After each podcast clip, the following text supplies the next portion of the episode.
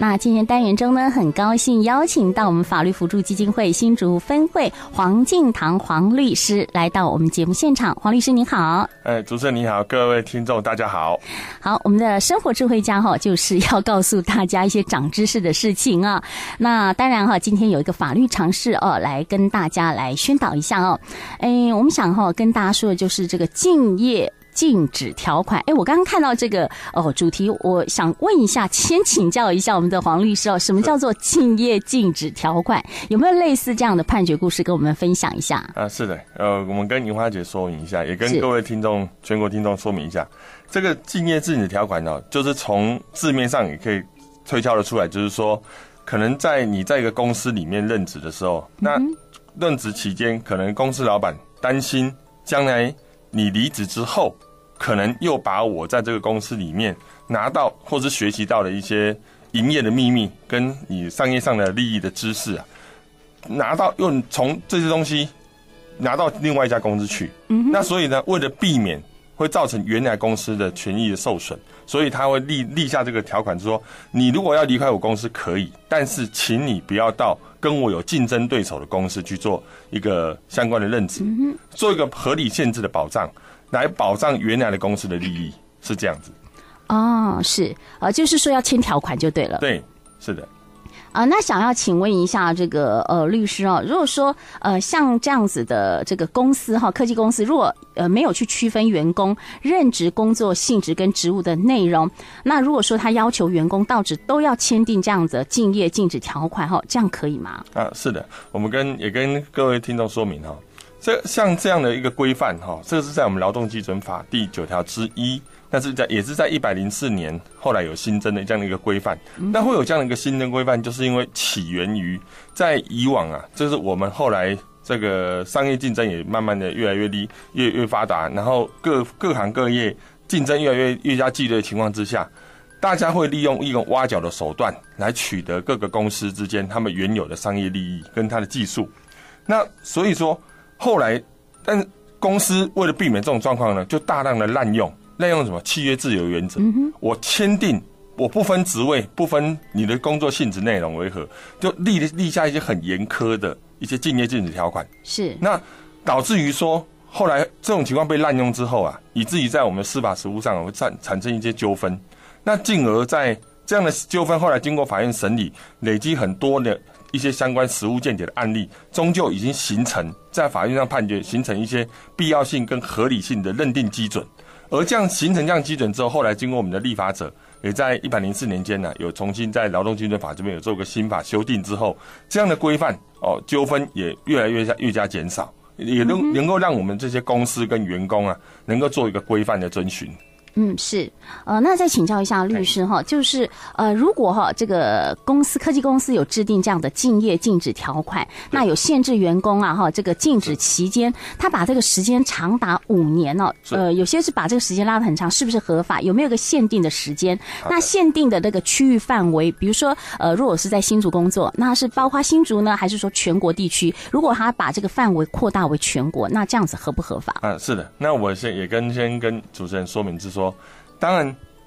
按照我们我们一般法律上先约定所谓的契约自由原则，原则上当然是可以约定这样的，你做这样的竞业禁止。可是，在竞业禁止约定的同时，我们要规范到合你的条款约定的合理性跟必要性。这也是我一开始讲的哈，就是说，如果说公司进来对于每个公司的员工，你都要签订这样的竞业禁止条款的话，原则上不是不可以，而是说你要区分，你还是要区分说，例如说。你一般行政柜台的人员，他其实他的工作主要就可能就是在接听电话，或者是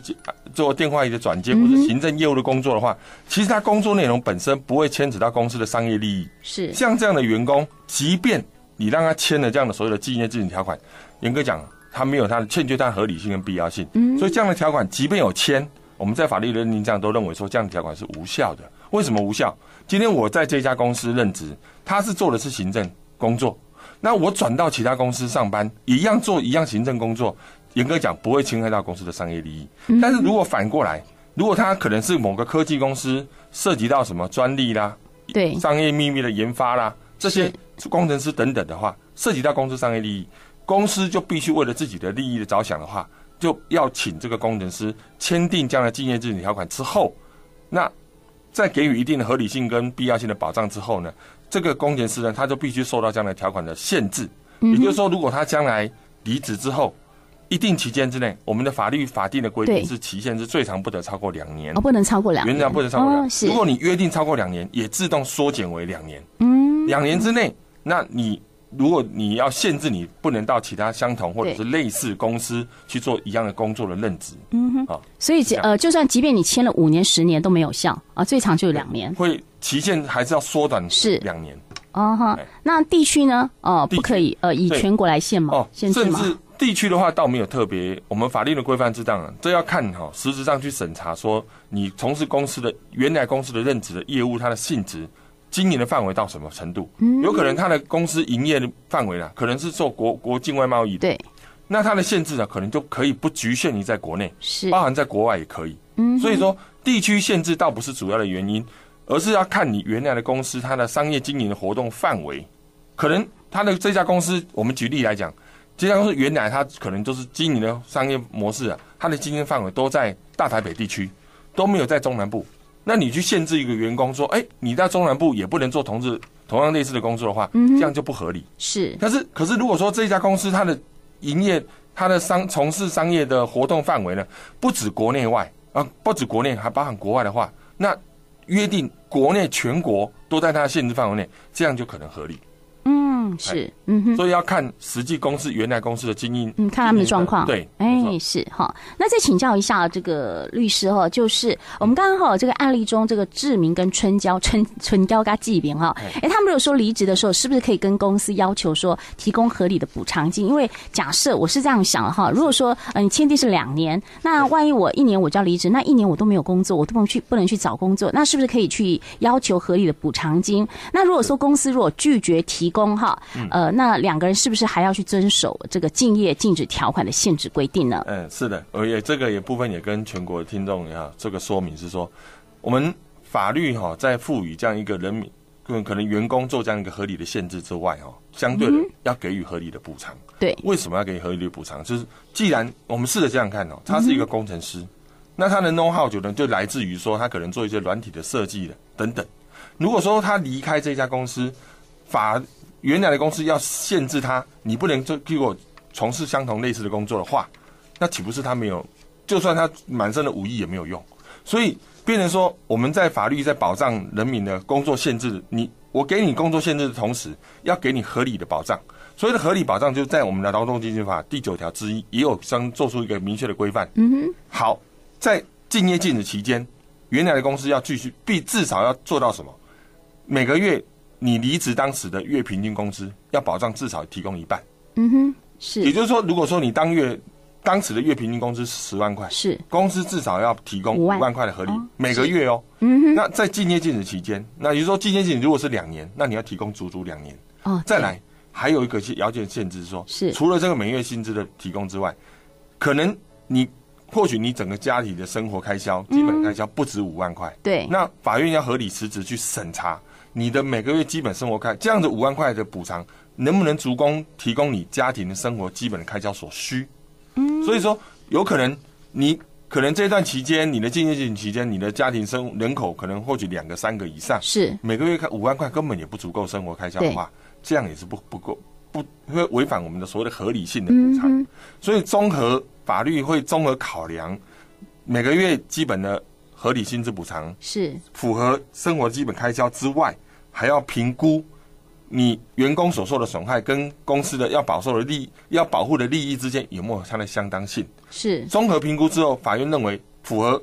符合它的合理性才是合法的。如果假设违反我刚刚讲的上述其中任何一个要件，这个这样的条款都是无效。嗯，换言之，员工就可以不用遵守。哦，这样的竞业禁止条款啊，如果说你没有给我合理的补偿，那员工是可以不用去遵守这个条款的。是的，是的。啊、哦，是。好，那针对我们今天讲的这个竞业禁止条款哈，我们的律师有没有其他需要补充的呢？嗯，是的，我们跟呃跟其他各位听众在补充说明之中啊，在我们尤其是在我们新竹地区，是就就是以科技公司著称闻名。对。那科技公司聘，当然公司里面有相对一定会聘请很多专业的啊法法务人员。当然公司为了保障自己，各个公科技公司都有自己的 know how，嗯，那也为了保障自己的商业利益跟营业秘密啊，是，当然这些秘密都是值得保护，否则就会发生过过去很多园区里面很多像台积电也好，或者其他公司也好，都有高级的